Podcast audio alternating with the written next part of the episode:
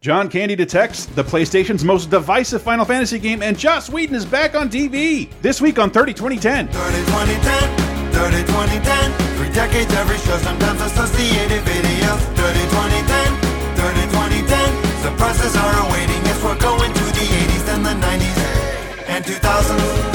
On 30 2010. Welcome, everyone, to 30 2010, the Laser Time Podcast Network's look back 30, 20, and 10 years ago into the past. 30 years ago, 20 years ago, 10 years ago, and it's going to happen now. Yes, thank you very much. I thought he was tired of speaking this week, but there he is, uh, delivering a state of our little union. 30 2010. We, we yes, we're a little pop culture time machine where we'll talk about all the movies, music, TV, video games released uh, in the February 8th to the 14th period in 1989, 1999, and 2009. Get it? It's 30 2010. Uh, I'm one of your hosts, Chris Antista. Who else is with me? I'm as nasty as I want to be, Diana Goodman. Oh, it's me, Sarah. Tap dancing into your hearts. This is this is going to be an. Ex I can't believe this is. There's nothing at all I genuinely love in here, but I've never been so excited to talk about an episode before Okay. because it's all just a bunch of weird minutia that hung around the periphery of Yeah. almost all of our upbringings and childhoods. Well, I discovered a high recommend. Did so, you? Yeah. Oh. Hey. I can't say that I did, but yes, let's. Uh, this this show should calibrate where you were at a certain period of time. Obviously, not all of us remember the exact dates movies and books and video games came out, but uh, I, I love the way this works because Mm-hmm. I can remember all like, and I gotta say, it's why I like playing commercials and trailers. It really, really helps me remember because I was Oh, yeah. so TV addicted uh, at this point in time. Uh, anyway. Starting beginning as we always do in 1989, uh, let's keep it up going with the different strokes news. Okay. Oh boy. We lightly teased it last week. Uh, Todd Bridges was arrested, and this week Gary Coleman sues his parents and former business advisors uh, for alleging they took a big share of his earnings. And I believe he's right because he ended up working as a security guard after the most being the rec most recognizable sitcom star of the early '80s. Get him, Gary. I know he's no longer with us, but I'll never not love Gary Coleman. He's kind of the first celebrity I ever like latched on to. yeah, I think that's true probably for a lot of 80s kids. Yeah, he had a he had a fun sitcom I was allowed to watch, and then he had a cartoon show on Saturday morning. And nobody else could say that. Suck it, Fonzie. That wasn't happening when I was born. Uh, but movies of 1989, February 8th through the 5th, the 14th. I should say Happy Valentine's Day, 80s Oh. children. Hope you're enjoying your chalky heart candies that we're not getting this year. I can't wait to talk about that uh, on 40, 30, 20. That'll be the show we do. Okay. starting in a uh, starting in the 16 uh, 26s uh, but we can talk about movies none of which are good but all of which are fine. Like i don't know like I, sometimes you need to see mediocre movies to calibrate what a really good movie is. And I, I bitch at myself all the time that like i look forward i rigorously train myself to go see this movie with good ratings and these Mm-hmm. movies that got nominated for oscars and this thing that's based off of a comic book or toy and i miss out on let's say all of john candy's medium. movies Medium movies. everything john candy did without john Yeah. hughes Well, and I I'm going to apply that theory to one of the movies that we're going to talk about here then in the 80s. Okay. Uh, starting with the first one, William Peterson, Sean Young, Isabella Rossellini, and Ted Danson in the movie Cousins. When Larry's wife and Maria's husband have an affair, there's only one thing Larry and Maria can do Maria, would you dance with me? Larry Kuzinski, I would love to dance with you. fall in love. Cousins from Paramount. Reserve your copy today. Okay, so there. This is based on a French movie called Cousin Cousine. No. Um, which just means cousins. They are cousins by marriage. Ted Danson and Isabella Rossellini, and their spouses Sean Young and William Peterson are having an affair, and so they decide we're going to pretend to have an affair to make them jelly, but then they really have an affair. Oh. Is this the movie that George Michael Bluth kept in his sock drawer? Oh, It's a, it's a good Arrested Oh, Development. no, I think that it's the wasn't. French. is- Ah, right. yeah, it was the Le, cou- le cousin dangereux. right. Yeah, this is fine. I think the best thing about it is it has a really nice score by Angelo Badalamenti, who I usually think of as like David Lynch's creepy keyboard guy. Mhm. But it has like this soaring orchestral like waltz score that like every now and then will pop up in Huh. like commercials for chocolates or trailers and stuff. It's like, okay, I didn't know that you knew how to use all those other instruments, you weird creepy guy. uh, and also out this week in the movie department. Oh, ooh, guess what happens here? Savon, Sav, Sav, Savion Glover. Savion Glover, Sammy Davis Jr., Joe Morton, and uh, Gregory Hines in Tap. You, Yeah. You'll never guess what it's about. Yeah. I'll let this clip explain. We're talking about the future. The one guy who can do it has his tap shoes back on after all these years. I don't do it like everyone else. Remember?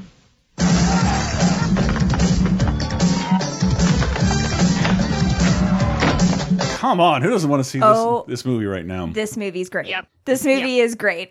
Like on. this is my recommend that I teased at the beginning. Really? Yes. Mm-hmm. And like you said just a few seconds ago, you have to see some mediocre movies so you know what good ones are. I'm mm-hmm. kind of a connoisseur of dance movies. Like, mm. if it's about mm. dancing, I'm probably going to see it, especially m- modern ones, most specifically, because the older ones are pretty much uniformly pretty great. Mm-hmm. Newer ones, less so. And this is one of the best ones I've ever seen um, when it comes to bringing in actual dancing done by actual the people who are also acting a lot of times they cheat dancing scenes in movies by showing you hello Right. save the last dance the top half of julia stiles and the bottom half of a real ballerina I was looking at that, that, that cast list and like I know who Savion Glover is. He's Yeah. definitely a dancer, primarily. Sammy Davis Jr. Of course. Then I'm like Joe Morton. Like, oh, of Blues Brothers 2000 fame. legendary scene chewer joe morton Yeah, that dude. man can chew a scene like no one else Fucking rad and Speed and uh, Terminator 2. Love that yeah guy.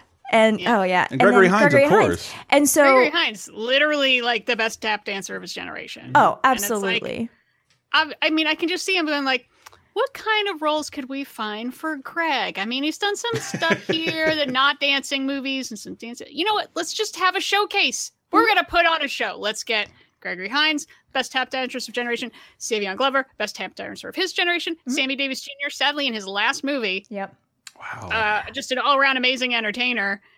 Let's just have an excuse to do a lot of tap dancing. Plus, there. So part of the story is that he gets out of jail from being a robber type An person. illegal tap dancer. from that, It's it's hard to steal from people when they hear you coming because it's true. That's where he went wrong. Let's skedaddle.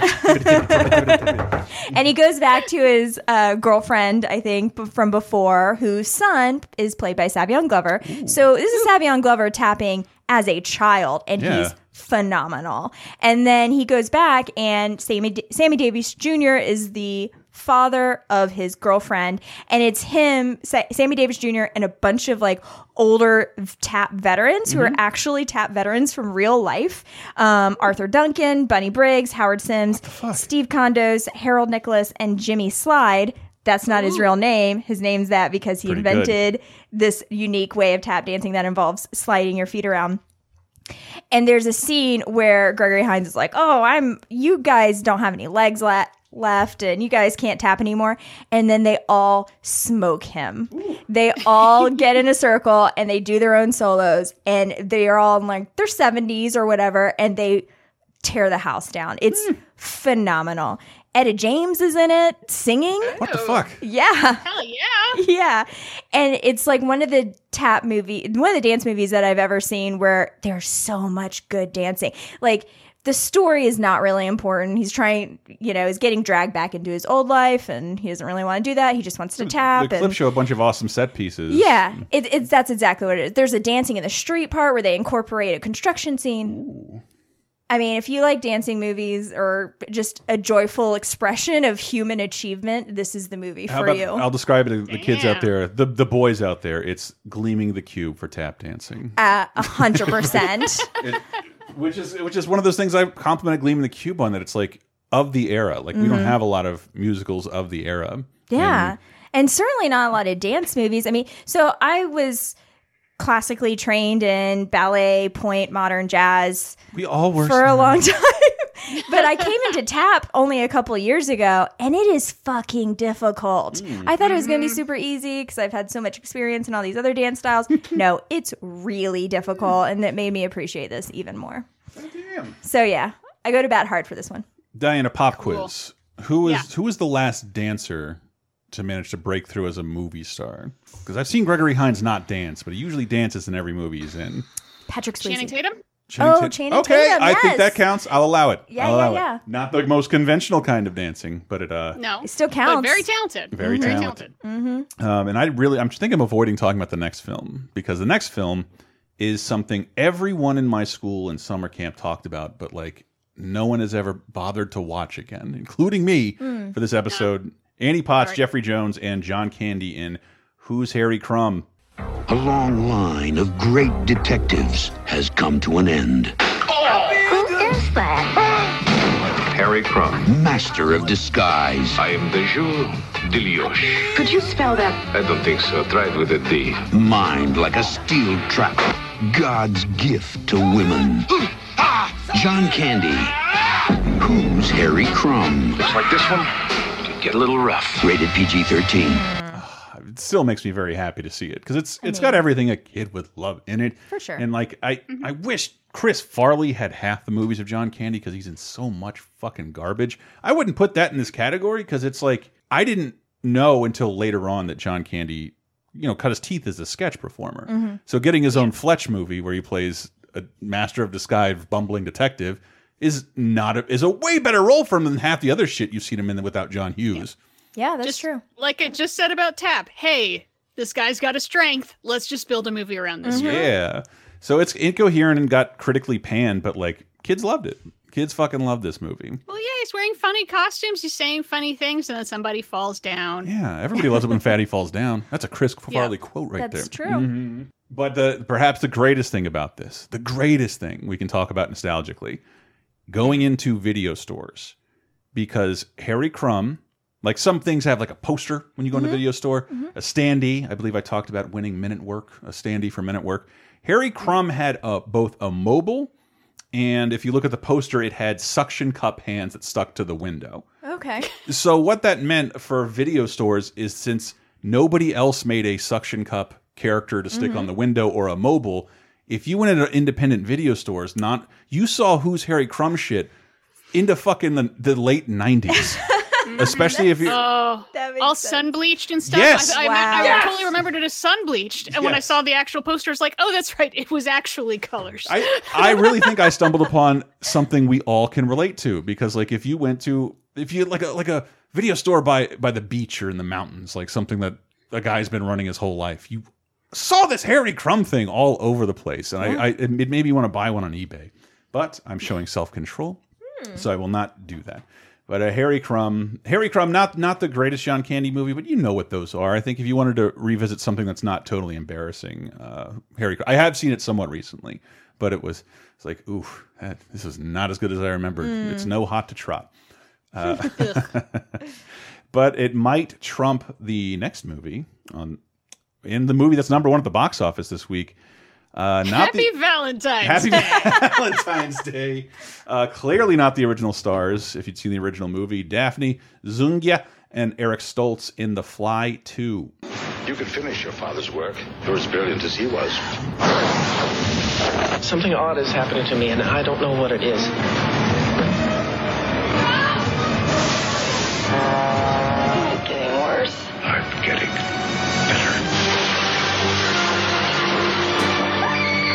Fly 2. Like father, like son. Rated R. Yeah, because uh, things didn't turn out too good for Goldblum at the end of Dave Mm. Cronenberg's The Fly. But uh, this movie I've only seen once, uh, and I don't remember being underwhelmed by it. It's a fun '80s movie and everything. It's Were you just whelmed? uh, I was just whelmed. I was just whelmed because like Yeah. you, you need Cronenberg for if you really want to see a guy turned inside out, get David Cronenberg. True. Or at least Clive Yeah. Barker. I mean, it's. Yeah, I- I watched a big chunk of it. It was better than I was expecting. Yeah. and the effects are pretty good. They're not quite as good as the first one. He's the Brundlefly is not quite so goopy. Um, the goopiness really sells it in the Cronenberg one. Um, but it was okay, I guess. Yeah, I mean, like the makeup effects and stuff are pretty good. Yeah, I, I think if you, if you can, I wish this was. I wish it was the kind of movie you could still catch on television because Mm. back when I had Encore, this played all the time. Not the Fly One. I had to wait until Oh, I wow, could get it on Encore. DVD. Encore, baby. I haven't thought about that in a while. well, hopefully I'll have a release date at some point where we can talk about it again. Uh, the Fly 2, ladies and gentlemen, moving to television of 1989, February 8th through the 14th. I meant to mention this earlier at the top, or no, Diana mentioned this. This is the second second movie in a, in a couple weeks where we talk about that are this constant trend of remaking French movies Mhm. in America. Mhm. We had uh, Three Fugitives, pure luck. Another one, maybe. Uh, and Three I men and a baby. see. So Wow. I didn't know this until I checked this out. This week, to promote Cousins, based on a French film, Ted Danson is on SNL with musical guest Luther Vandross. Ooh. I like A very romantic and sexual Indeed. pairing. Indeed. And in his monologue, I, I, I- I thought I was very clever by noticing how many French films were turned into 80s comedies, but uh, Ted Danson totally makes mention of it in his monologue this week on SNL. A new movie. It's called Cousins. Um, it's, uh, it's based on a French movie, Cousin Cousine. And the funny thing is, uh, last year I was in a film that was also a remake of a French movie, Three Men and a Baby. Now, I swear to you, I swear to you, what I didn't know until I got here was that Saturday Night Live itself, this very show, is based on a popular comedy series in France. No, seriously, tonight's show was taken directly from an episode that aired in France just last week. Now have a look. It's in, you know, French, but you'll get it. Mesdames et messieurs,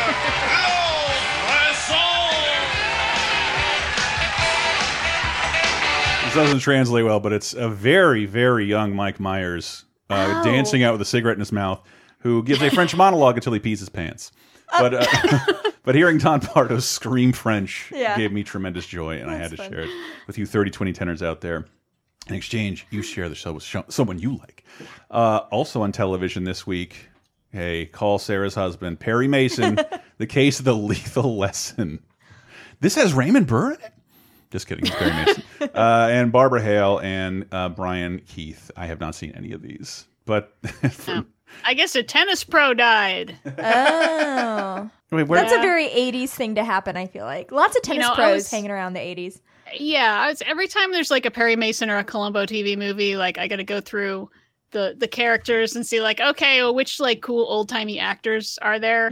Um, He did it. uh, Mark Mark Harris, the author, just I guess he's going through old Columbos just because he's got insomnia, and he just posted a picture last week that was like, oh yeah, in this Columbo they just walk into a, an office and yeah they walk into an office and uh, it's oh edith head is there playing herself with her seven oscars just arrayed on her desk Uh, Cool. just just for funsies i'm like ah that's why i love the older ones because there were still like classic hollywood people around and it's weird yeah, yeah. I mean, that was I, the, a, kind of a sharp reminder seeing Sammy Davis Jr. in Tap because Yeah. I like I was I always assumed this prolific person was dead before I was born. Right. But I just wasn't Same. allowed to watch the things he was in. Mhm. Oh, but when I got to see Cannonball Run, it was all worth it. Uh, well, Diana, that was a little esoteric on your end, but Mhm. this is huge for me. I Uh, figured it was. huge for me, and so I, I this will end up igniting a bunch of shit uh, throughout the 30 2010 I would guess because my local uh, affiliate, the Tallahassee affiliate WTLH Fox, our fourth network comes to my town. Mm-hmm. wow four channels It it wasn't just four channels. It was like, but Fox. I mean, we'll get to it, but with the Simpsons and like Bobby's World and Tiny Toons and Batman, it like really ruled my little world. And we when it first came to town, I was bar I was allowed to borrow a neighbor's black and white television on the weekend to hook my Mm. video games up to. You couldn't get Fox during the day.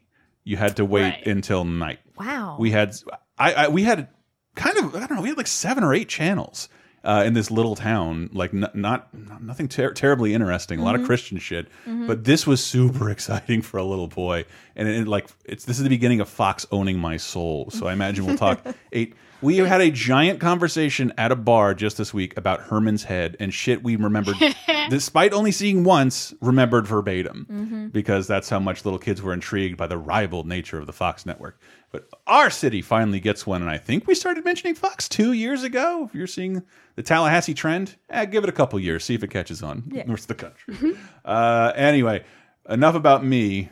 But see, see, I wanted to translate this because, like, I discovered their afternoon cartoons on Fox, Mhm. but The Simpsons really changed my world Mhm. and I'm when I so when I see the title of the TV movie that launched the very next day on uh, uh, Valentine's Day Eve, the hijacking of Achille Lauro, like that's a Troy McClure movie. Oh, That's okay. that's it sounds, like, it. one it sounds like a Troy McClure Yeah. movie. Uh, it's it's not. But it's it's, a not. it's a naming It's con- very It's a, it's a naming convention Right. the Simpsons would effectively end in Sure. months by making fun of it, Yeah.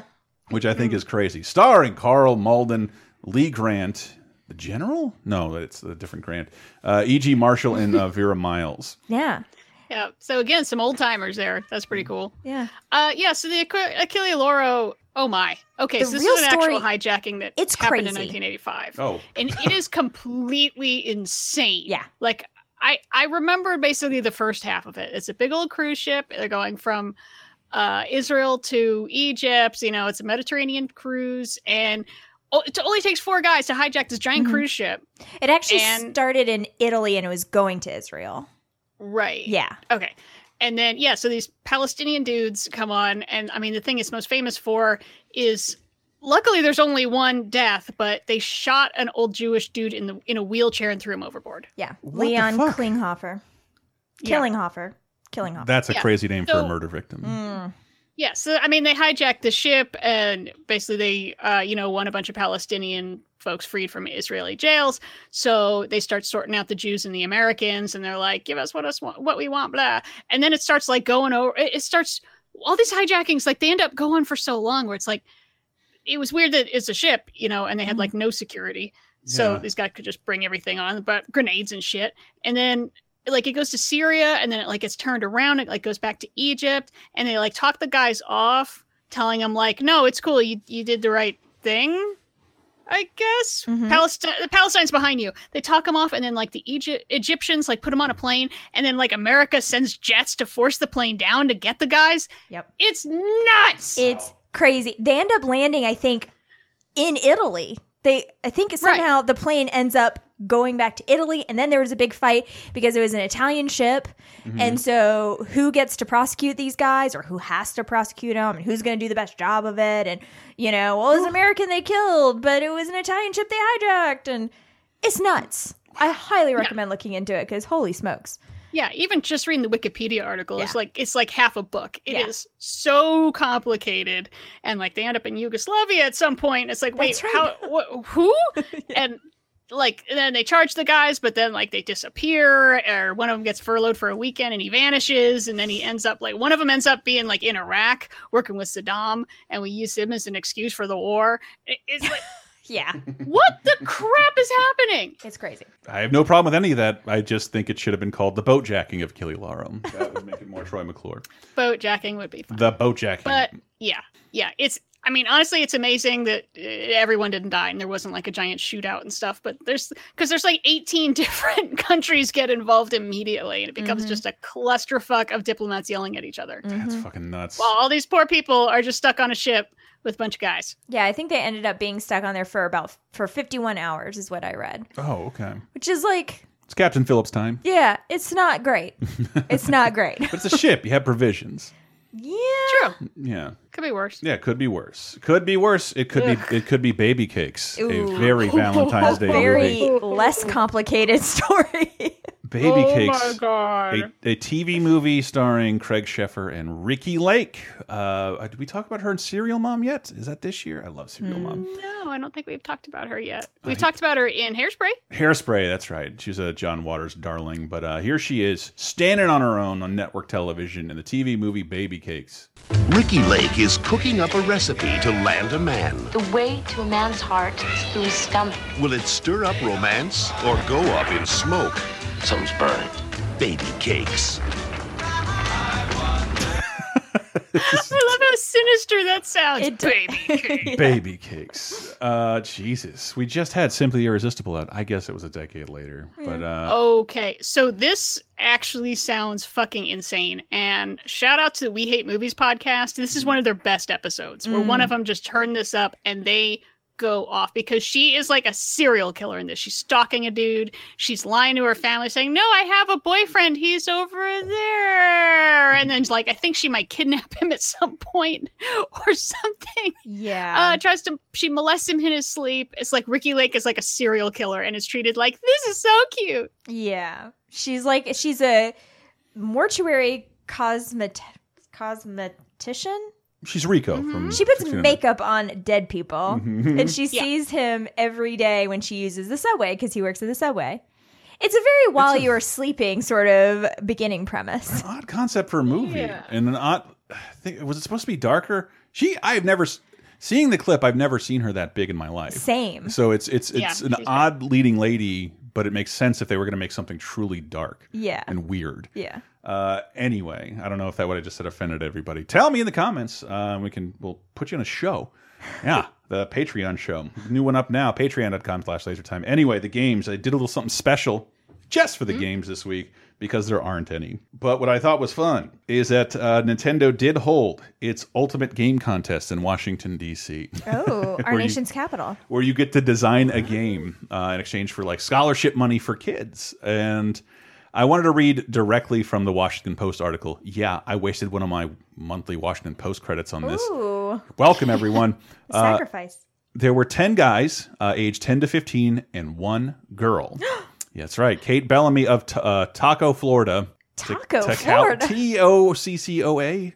Never heard of it. No, Takao, Georgia, whose game was called Voyage to the White House. In this game, you can be either Bush or Quayle, and you fight Democrats. You hit them with dollar bills. If you make it to higher levels, you fight the peace treaty breaker. And if you beat him, you get to shake hands with Gorbachev. In the end, you go to the White House and kill the tax deficit. And, in quotes, everything is fine. Oh, Kate, Kate, Kate, we've got to look her up. and this is my favorite sentence. Uh, Kate said she started to Nintendo a couple Christmases ago. I love that. She That's started to Nintendo. yeah, that they, Nintendo. they wrote about it like it was yoga. That's adorable. Or a drug. Kate got hooked on Nintendo in 1988. Yeah. Uh, and the, the winner, Oh my god. the winner was uh, Jeffrey Scott Campbell. You Uh, mean she didn't win with that amazing win. concept? What? however, I was I play as Dan Quayle fighting things. Me Too. I was I was able to look up the winner and he won because of his art style Hmm. at the age of 15 years old and I was able to track him down as a uh, Marvel comics writer or artist, cover artist and someone who had drawn a poster for an, an Nintendo Power that I wrote an article in. So like, oh fuck. Wow, this guy yeah, that's like crazy. this guy went up like years later would draw the poster in Nintendo Power.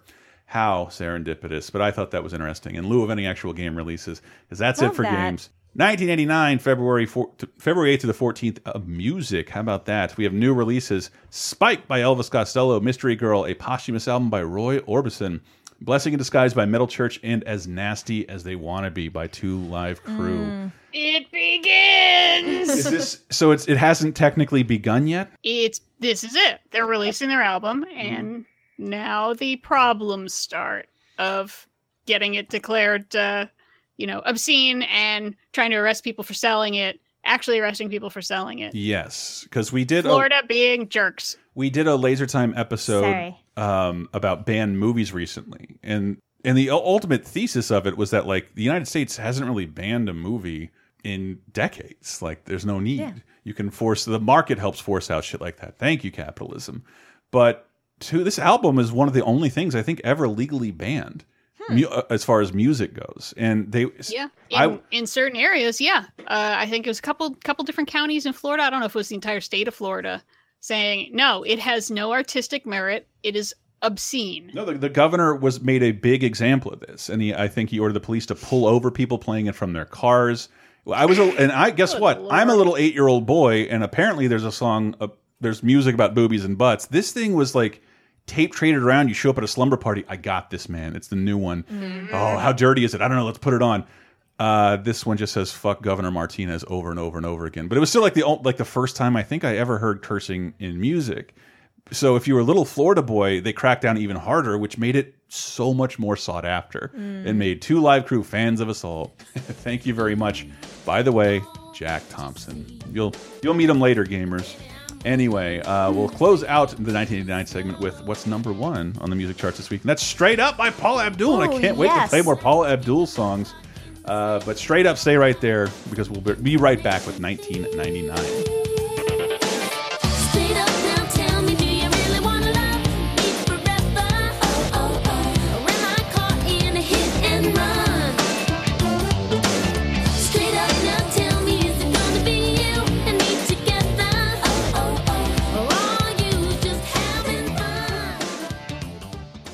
We haven't talked about Vinyl Me Please for a while, but this is the perfect time. Because on this week's episode of Laser Time, we're talking about music.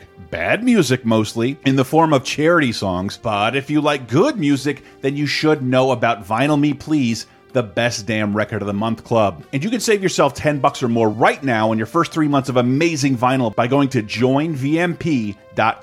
We haven't talked about Vinyl Me Please in a while, but it's really great for folks like me getting back into collecting records. Not only is each record press exclusive to VMP, they come with supplemental goodies like bonus tracks, collectible prints, exclusive art, booklets, or even cocktail pairings.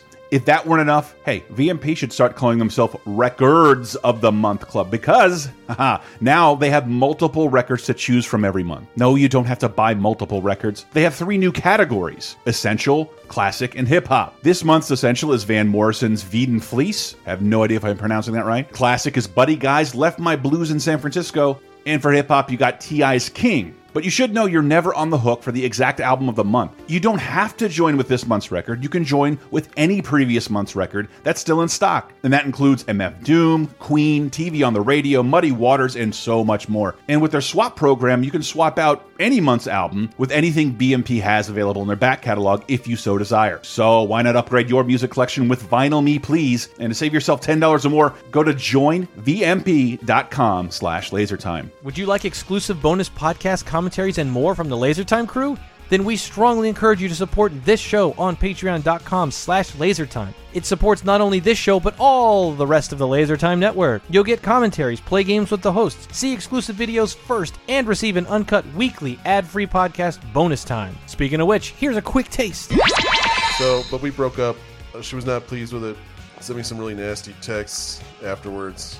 I didn't talk to her again. Mhm. Got another text. Well, you know, you and you and I were actually at the cocktail party last weekend, and uh, so here is the uh, here's the excerpt. Here, she texts me out of nowhere, just something like, "Hey, I went on a date with a really nice guy this to this evening, and I thought, um, you know, I I should have liked him or you know found him attractive, but I don't. I just think I like guys who are assholes like you, and." And and so how's how's playing video games to four in the morning with your ripped jeans and, you, and your '90s attitude, fucking Bart Simpson spray paint. I like assholes like you. do like monogamy and and, and truthfulness. Um, so uh, um, then she uh, and and you know said something else. Try to be you know put some levity. Given the last message that she told me, which was something along the lines of like, "I hope you never experience joy in your life and you die." You'll probably die at the age of 50. You've only got maybe 12 years left. You're going to have 12 more years of working the same dead end job. It, it's mean in a way I, be w- joyless I wouldn't even and- think to be this mean. Oh, it said I was a misogynist and a sexist and an asshole, and that I should have Yeah, she with. must, is she on Reddit? Anyway, keep going. You're the biggest pussy I've ever met. This explains. now who's the misogynist? Come on. This Why the, why the gendered slur? This explains your micro penis possession. Just an oversized clit. and good luck with your midlife crisis, your hair loss, and your terrible schmegma. You gotta. I have never been texted the word schmegma. Schmegma. I will never contact you again, you geriatric fuck. Get Bonus Time, a weekly uncensored and commercial-free podcast every Tuesday, starting for just $5 on patreon.com slash lasertime.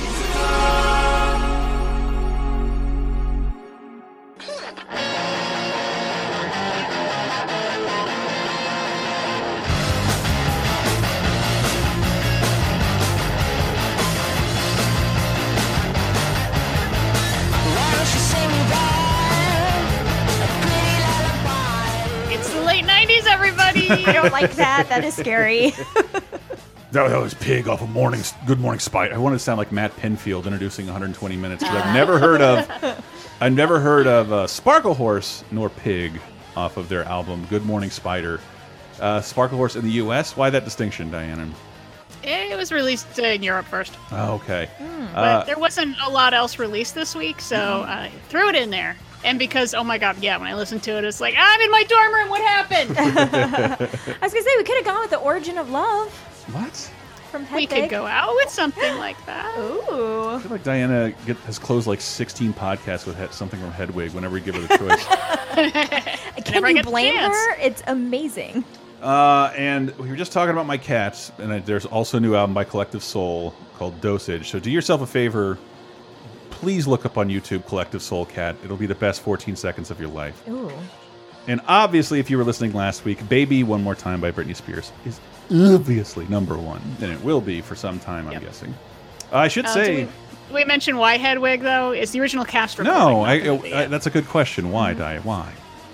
because it's uh, the off-Broadway production and became popular, and they released an original cast recording. Oh, Yay. so it's, oh, see, I was thinking it was still 89. My bad. I shouldn't be hosting this show.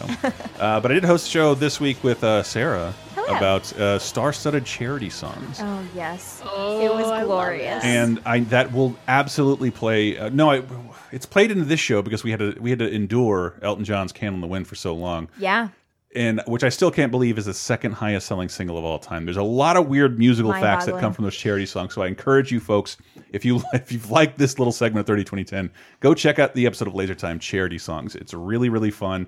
Some really really cheesy cheesy shit, and you haven't lived and you until you've seen the ripoff Swedish Metal Aid. Mm. It's very very earnest. Oh, Which I, I don't didn't mind. know there was one. I knew there was a Canadian one. Oh, I yeah. remember Band Aid. There's a Canadian one. Mr. Bean has one. It's pretty fucking nuts. This this lost art of the charity song.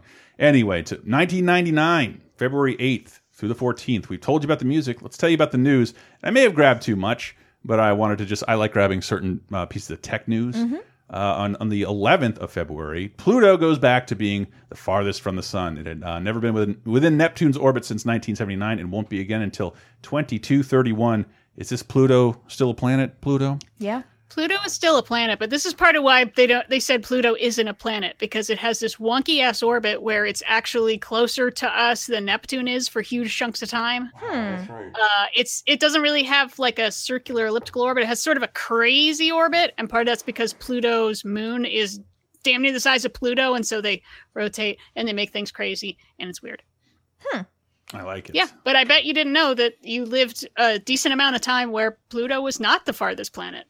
I, I I is do. did not know that. I do remember that. It was confusing because I think I was eating off a uh, solar system placemat, and my dad always had to mention that. That's that's not that's not happening right now. uh, And hopefully, this will not be the last time I mention Pluto in this segment. If I can, I just want to see if I can remember. It's such a dumb statistic, but I want to. I want to tell you on, on the 12th of February uh, this week in 1999, the Clinton impeachment trial ends. He went to jail. Our long national nightmare is over. Just And we never heard of the Clintons ever again. He needed 67 votes to remove him from office, but he got 45 on, on the perjury charge and 50 for obstruction. All 45 Democrats voted not guilty. 10 Republicans voted not guilty on one or more of the charges. Hmm. That is Yep. probably going to be a fascinating thing to look at as we move forward with 2019. Mm-hmm. Like, mm-hmm. Yeah. I don't imagine 10 defectors of any kind. I just don't. But to bring you back to 19 1999 trying its best to catch up to 2009. This is just beginning right now. Sales of flat panel televisions, uh, plasma specifically, plasma technology, going for uh, between eleven thousand and twenty five thousand dollars. Wow. Uh, but they, but they're they're they're very thin at this point. Your large televisions, like, were the size of like three arcade machines put together, and they were Mhm. projecting weird things on a Venetian blind, and it looked like shit. Yeah. But we loved it. Um, and also I Wait, went. hmm, Read the second sentence. what? They can be five inches deep and fifty inches wide. Yeah, I was. I wanted to make a vagina joke, but I'm too classy for that, and I was hoping you would. No, no, my That's why I was giggling silently while you were reading that. No, my vagina is like every one of yours, adaptable. it has no. Uh, and I thought this was funny. Amazon.com, heard of it? It's this site where you buy books in 1999. And Amazon has had to offer refunds for all of its books. It has recommended amid criticism that it changed publishers uh, for book endorsements. Charged publishers. Charge publishers for book endorsements. Uh, the world's largest online bookseller also promised to tell customers when a publisher has paid to promote a display on its website. Hey, they don't do that in brick and mortars. They, they don't. They don't. Which I think we talked about that on an episode of Laser Time. It was just an article. I didn't know that was actually happening. That Best Buy was like, "You want to treat us like the Amazon Amazon showroom? Fine, we will be the Amazon showroom." Mhm. So the things it sells, uh, they're having the people who make that shit pay out the nose to create ornate displays, hmm so it looks like a showroom. So it's no longer just a bunch of shelves. Wow, that explains a lot. It's why you can see the fucking useless Nest display of Yeah. smart doorbells from like across the across the store. Wow, that's crazy. Yeah, but uh, yeah, and, and as we know now, Amazon doesn't doesn't take money for sponsorship. I'm just kidding. I'm just kidding. If you searched Amazon lately, it's your usually your first four or five things that are fucking paid sponsorships, Mm. more than Google. Uh, anywho, I thought that was interesting. Remember when Amazon had book controversies? Yeah. Aww. Isn't Simpler cute? time. That's so sweet. Isn't it cute? Uh, and let's move into the movies of 1999, February 8th to the 14th. The first one is notable for only me because I had a small amount of affection for the, the show, which aired on Nick at Night, but it's from like the 50s. This one stars Christopher Lloyd and Jeff Daniels in the big screen remake of My Favorite Martian. Greetings. There's something about Martin. He's a Martian. Sorry about that. Something strange. You're the. And something out of this world. Where's the engine? Uh-oh, we're in trouble. On February 12th, Walt Disney Pictures invites you to meet everyone's favorite Martian. Let me down! As you wish. Disney's My Favorite Martian, rated PG. Nothing, nothing says creatively bankrupt like using the Beetlejuice theme in your fucking movie trailer. Yeah. Like, come on, you can't just use like the Jurassic Park theme in your goddamn, your goddamn uh, monster monster movie. That's Sure. It's illegal. It's hack shit. But my favorite Martian, one of the least notable movies of all time. I don't think I don't think enough people have seen it to to hate it at this mm. point. Yeah. It- I- I just don't care. I just don't care. Look, the show was dumb. I love Ray Walston, but the show mm-hmm. is is fine. It's it's very dumb. dumb. It's just it's really really dumb and hacky. And this movie looks like it's for tiny babies who will just laugh because like a guy fell down or Yeah. I don't know. It looks like the type of movie that's always playing in a pediatrician's waiting room. and, and it should be noted, uh, this is what Disney was doing Mhm. in the late '90s before it owned everything. It was adapting shows it didn't own into movies no one wanted to see. Stay tuned for Underdog. I'm sure we'll talk about it. Uh, it- I mean, I'm I'm happy those people got paychecks. who? Christopher Lloyd and Jeff Daniels? yeah, it's not like they weren't getting it. paid. That's literally it. And I hate it. Uh, a movie that I I'd kind of like to go to bat for. I thought this was kind of Hmm, I kind of will go to bat for uh, Blast from the Past too. Blast from the Past. Uh, Brendan Fraser, Alicia Silverstone, Christopher Walken, Sissy Spacek, and Dave Foley, which is why I ended up in the theater in Blast from the Past. Since 1962, Adam Weber has been calling his parents' bomb shelter home. But now, he's ready to discover our world. This is your first visit to La La Land. My lucky stars, a Negro! Say what? One champagne cocktail. I thought only hookers drank this. Well, I know Mom sure likes them. Brendan Fraser, Alicia Silverstone. What have you been doing? I'm Watching television in color. Blast from the past. Rated PG-13. See, I, I don't. This movie, it's not great, but it's not. It's not bad either. It's a it's a decent premise, and it doesn't it doesn't play itself too loud. Um, Yeah. A man who's been living in a bomb shelter with his parents, who are also Christopher Walken and Sissy Spacek, for what is it like 50, 30 years? 30 years. He- Yeah. He, has no idea it's not the 1950s anymore. And he suddenly emerges in the roaring 90s when they're on their way up. And I think that's about the closest you could get to having the N word in your TV spot uh, yeah. in a major Hollywood Yeah. movie. Uh, It's almost like a reverse Pleasantville. Yeah, yeah, it, but it's an it's, Yeah.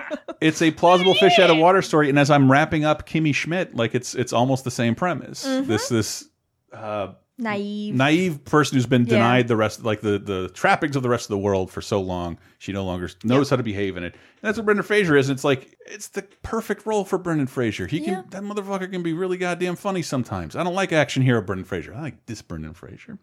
Yeah, Uh, exactly. And he's he's also yeah, like Kimmy Schmidt. That's a good comparison because he's also just like unflappably happy about everything. He's just really, really positive and intrigued and like, oh boy, look at it. Oh boy, he's so happy about everything. Yeah, it's cute. I remember I remember It's trying to cute. figure out like where the idea came from, and this being the um, coming from the mid '90s.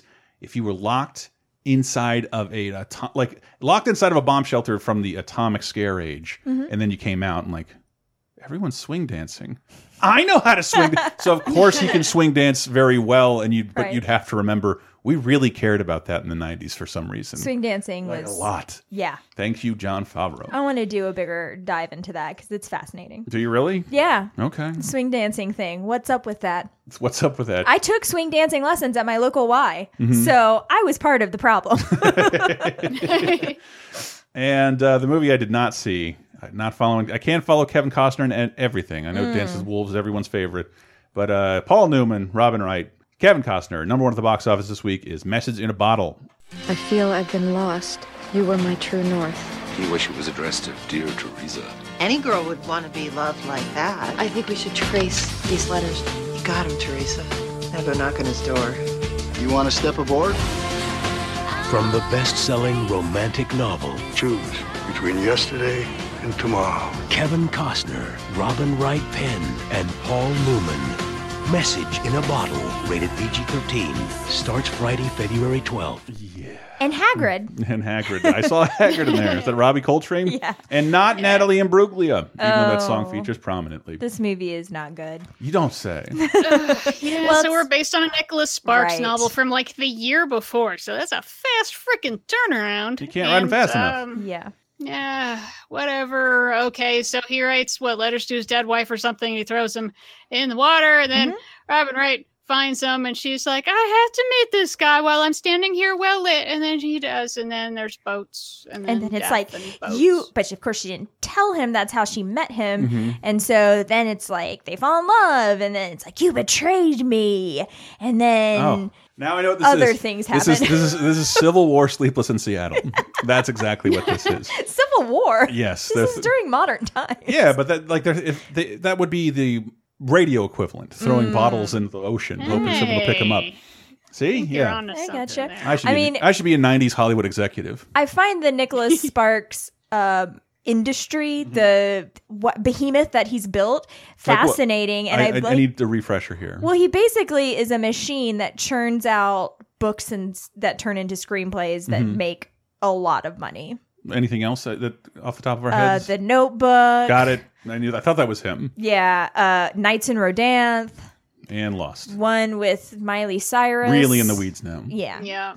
I mean, it's almost every year he has one, so it's really hard to keep track. But I can't look too much into it because that would mean I'd have to watch any more of those. I'm gonna pass on that. Uh, good on you, Nikki Sparks. And with that, we got to move into the television of 1999, February 8th through the 14th. We'll start with, on the 9th, an episode of Will and Grace called The Unsinkable Mommy Adler. Yes, where we introduce Grace's mom, who is played by Debbie Reynolds. Oh, man. We stan a legend. Oh, and the, the title's a reference to one of her most famous movies. Mm. Yeah. Mm-hmm. No, honey, I'm having her stomach stapled.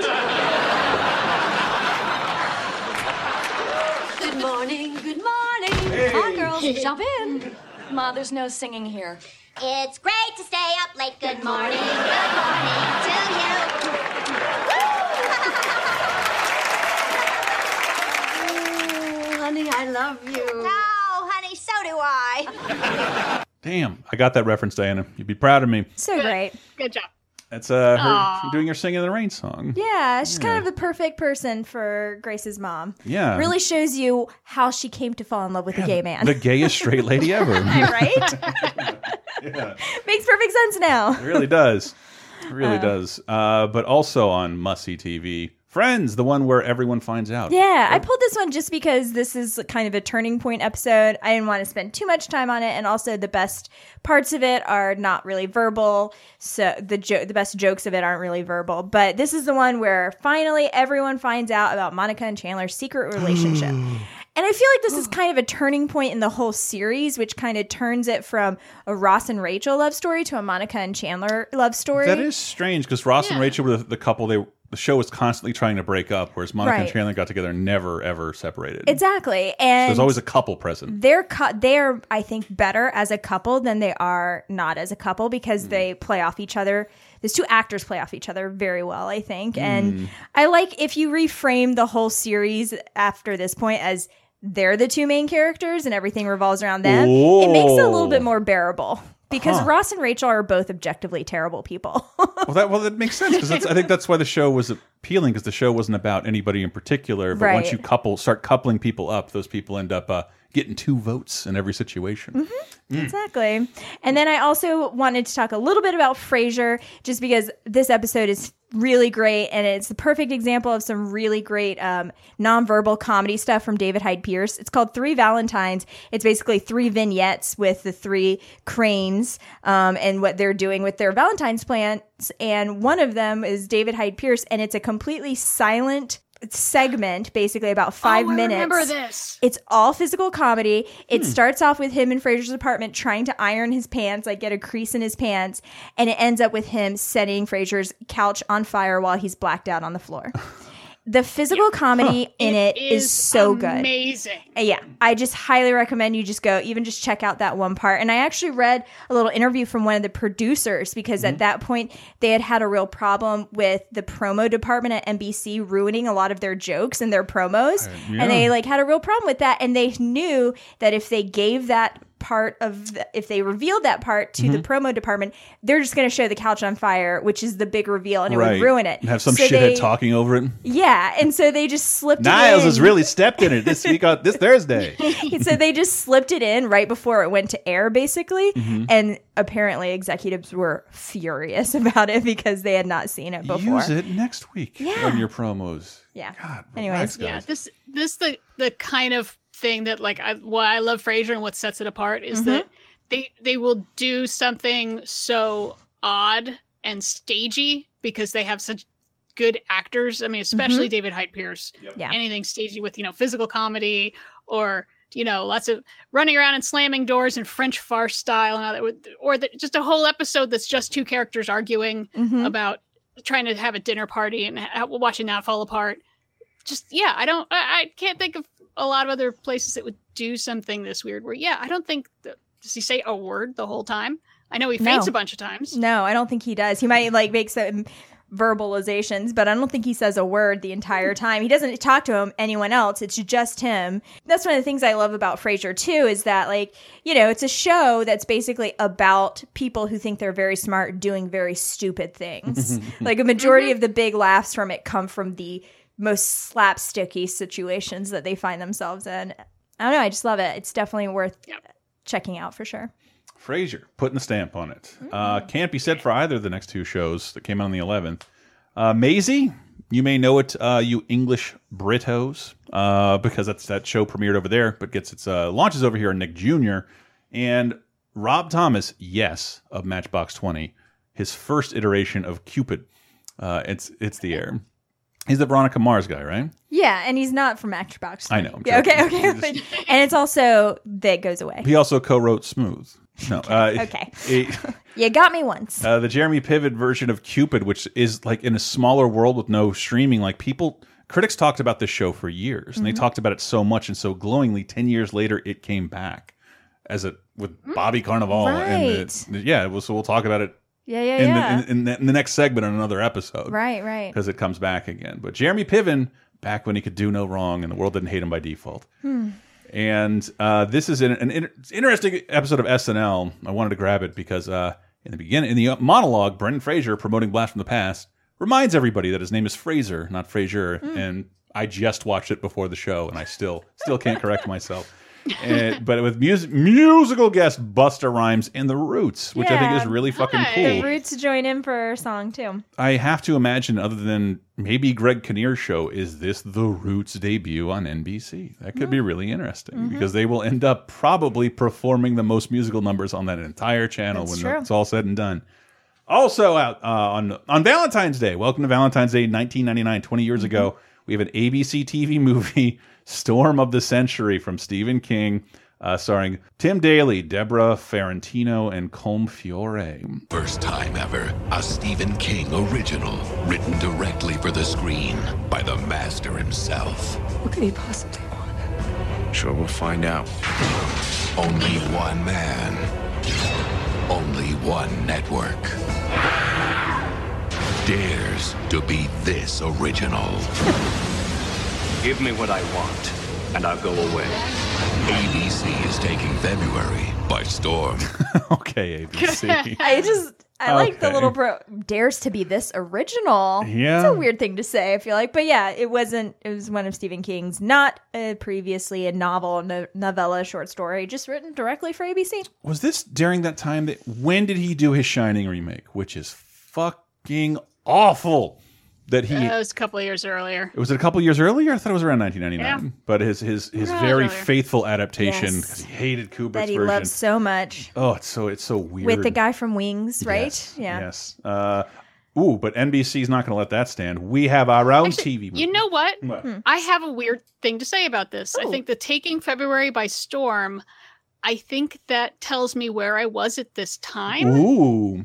Because somewhere around this time I was hanging out with my friend in LA at the farmers market in Fairfax and that's right next to CBS uh, Television City. And sometimes when they don't have enough people for an audience, they go over there and say like, "Hey, you want to go see a TV show?" So we went to a taping of Politically Incorrect, and I remember them doing a promo where they had uh, Bill Maher was there, and they had he was wearing a tie with like a string attached to it, and they're waving it around like there's a lot of wind, and it's like uh, it's uh, something. Uh, uh, it was like a hurricane thing, but I think it was for this. Wow. Huh. What a wonderful memory. Yeah, that's awesome. That's a very vague, weird memory I had. And it just jogged it just from hearing that?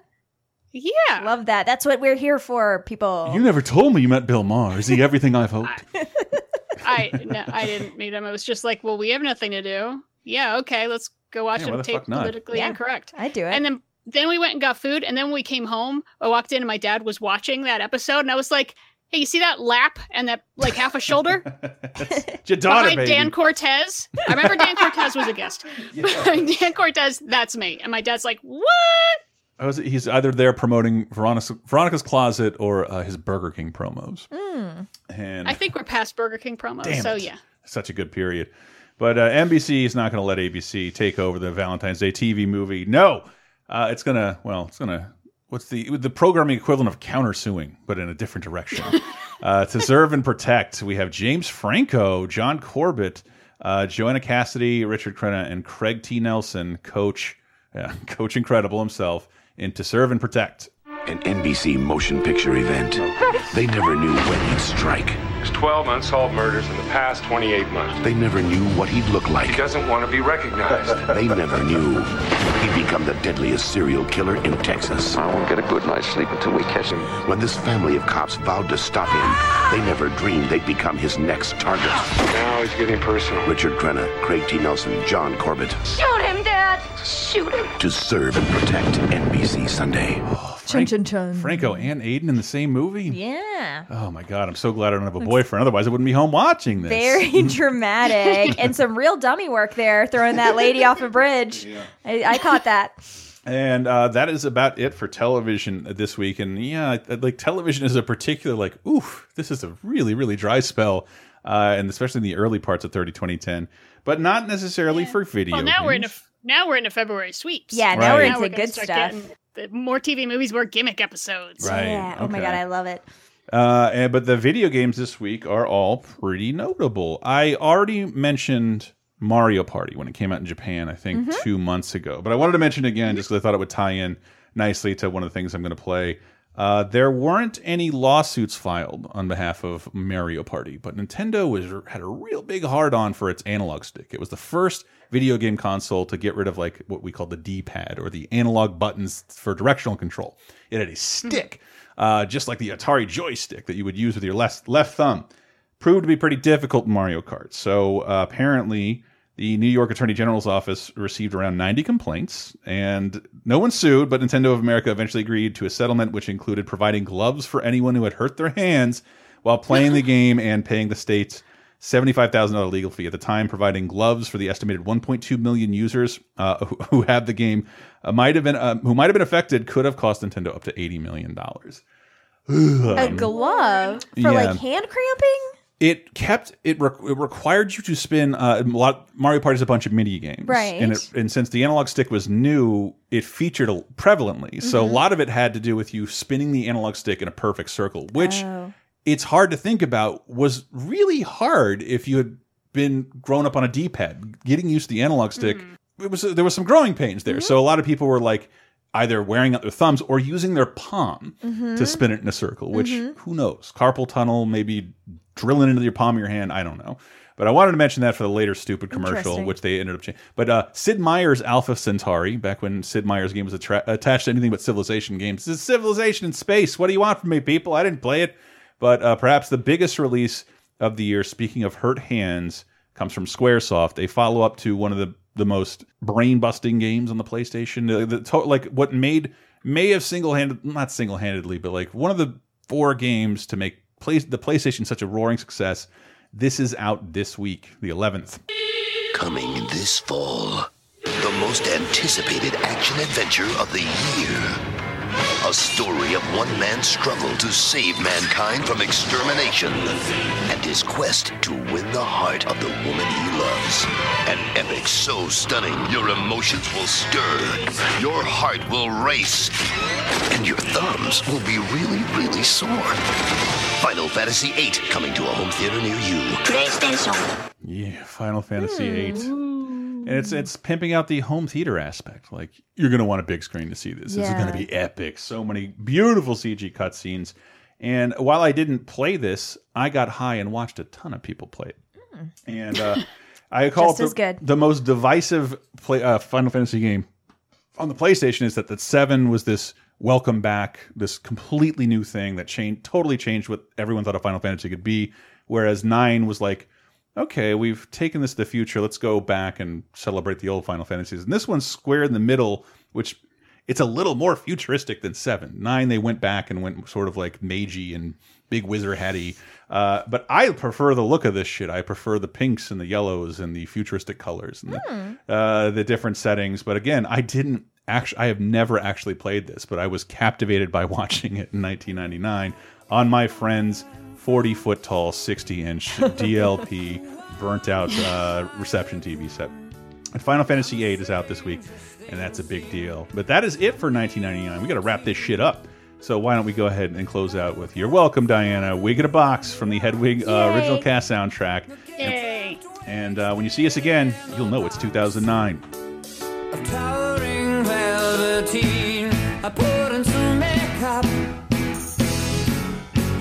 Some love and makeup, and pull the wig down from the shelf. Suddenly I'm misbehave 1963 until I wake up. Then I turn back to myself. Would you like exclusive bonus podcast commentaries and more from the LaserTime crew? Then we strongly encourage you to support this show on patreon.com slash lasertime. It supports not only this show, but all the rest of the LaserTime network. You'll get commentaries, play games with the hosts, see exclusive videos first, and receive an uncut weekly ad-free podcast bonus time. Speaking of which, here's a quick taste. Did you see the Fire Festival documentary? I watched both of them actually. You did? Yes. See, I didn't watch the Hulu one. I prefer the Netflix one. Now, the, the clip that went viral, I meant to get it. It's, it's this like wonderful man, like this uh, kind of older gay event promoter guy. Oh, I know what you're talking about. Right, who has this thing like, they told me we have $200,000 worth of water that is stuck in customs, and we need you to go down there, take one for the team, and suck the guy's dick and get it out. And he's like, oh, okay. Okay, I'll do it. It's like, and he gets down there, and the guy's like, really nice, and like, yeah, take the water. Don't, no one don't should die of thirst. Yeah. No one should die of thirst. And like, were they pranking him? He didn't seem to. I don't know. he had way little. Was he he had, speaking metaphorically? he had like no animosity towards this guy. No, he seemed like very like earnest in the anecdote, but I'm kind of like, how is this fucking true? Yeah. Look, that's the question of the week. Would you suck dick to free up two hundred thousand dollars worth of water in a bad situation. I situation? can't drink that much water. I am saying if it could go to like a hurricane victim or something like that. Don't Uh, don't shame me. I'm not Like, no. shaming you. I just Okay, question of the week. How long do you think before we're all sucking dick for Oh, water? Uh, Get Bonus Time, a weekly uncensored and commercial-free podcast every Tuesday, starting for just $5 on patreon.com slash lasertime.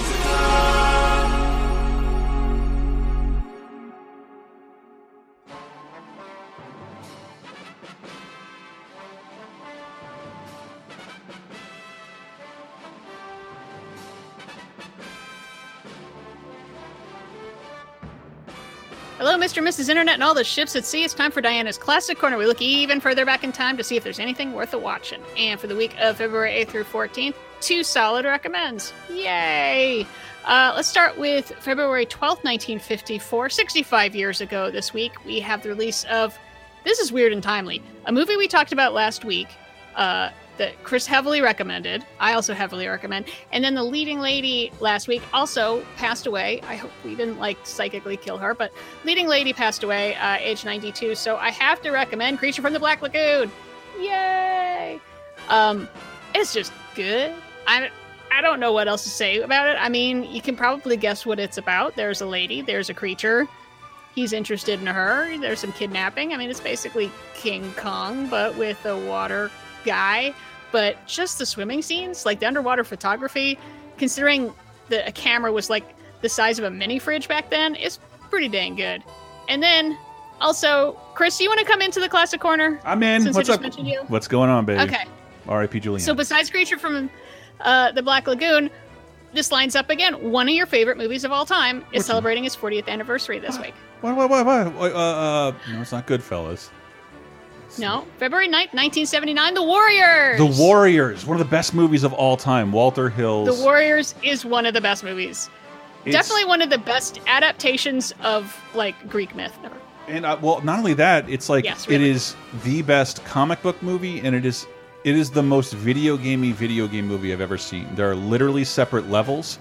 There's a there's a narrator, and all the gangs dress different in every neighborhood you go to. It might as well be Streets of Rage.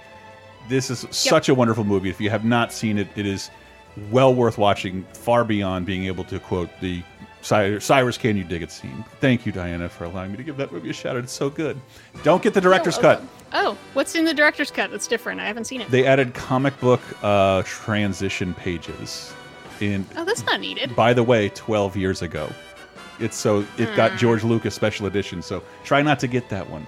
I've never even seen that one out, so I guess that's not too hard to do. But yeah, it's about a gang, and then they uh, are framed for a murder, and then they get chased down by a bunch of other gangs that also have themes, like the Baseball Furies or the Orphans, who just they all dress like Shaggy from Scooby Doo, and they all suck. Um, it's just cool. It's just a cool damn movie. Uh, a lot of fun to watch. And that's it for this week. Stay classic.